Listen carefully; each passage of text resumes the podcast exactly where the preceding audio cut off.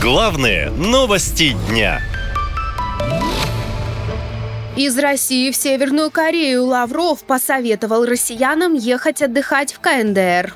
Глава МИД приехал с официальным визитом в Пхеньян 18 октября. После часовой аудиенции у Ким Чен Ына Лавров заявил, что отношения России и Северной Кореи вышли, цитирую, на качественно новый стратегический уровень. И даже посоветовал гражданам России выбирать именно Северную Корею для туристических поездок и отдыха. Правда, эксперты говорят, что воспринимать КНДР как стратегического и военного партнера – это одно, но отдыхать там крайне не рекомендуется. После санкций, которые в стране стране начали вводить еще в 50-х годах в связи с началом Корейской войны, Северная Корея стала одной из самых бедных стран в мире, рассказывает историк Олег Якименко. КНДР – самое закрытое и одно из беднейших государств мира, с широкой сетью концлагерей, выживающее исключительно за счет гуманитарной помощи. ВВП – 12,3 миллиарда долларов, 118 место в мире. Южная Корея за последние полвека превратилась в азиатского тигра,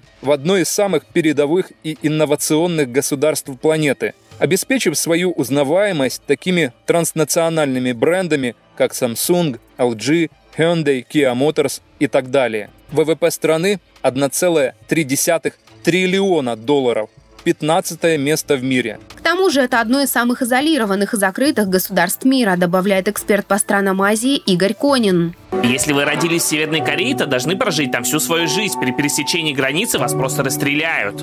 И более того, ваше мнение не должно никак отличаться от мнения правящей партии, иначе вас просто посадят. По телевизору есть только три канала, и все они под контролем правительства. Машину также разрешено иметь только членам правительства.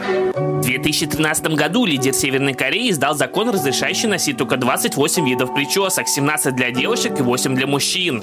Но власти, кажется, готовы говорить что угодно, лишь бы не потерять отношения с одним из немногих оставшихся в мире потенциальных союзников. Эксперты поясняют, что у России своих ресурсов почти не осталось. Давать оружие и технологии уже отказались даже Иран, Китай и Казахстан. Напомню, они не будут больше поставлять дроны и комплектующие к ним, а по прогнозам аналитиков, скоро к ним присоединятся и Арабские Эмираты. Вот Кремль и держится за Пхеньян, говорят аналитики. Дмитрий Песков даже обещал, что именно Россия отправит в космос космос первого северокорейского астронавта. Почему тогда Лавров не может обещать Ким Чен Ыну толпы российских туристов? Ну а россияне пишут в соцсетях, что в Северной Корее сейчас может быть даже безопаснее, чем в Крыму, где то и дело взрывы и атаки дронов.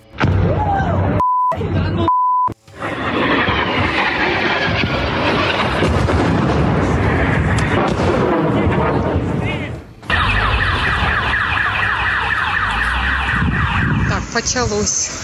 Взрывы, взрывы, взрывы в центре города на Ивазовского.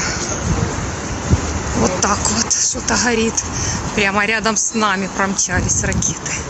Представители туристической отрасли подтверждают, бархатный сезон в Крыму провалился. Россияне попросту побоялись приезжать на отдых. Эксперты признают, в Европу сейчас не поедешь, а за граница на фоне падения рубля стала недоступной. Мол, теперь Турция, Эмираты светят только богачам и женам депутатов. Так что шутки шутками, но слова Сергея Лаврова могут стать реальностью. И уже скоро россияне будут ездить на отдых только в Северную Корею.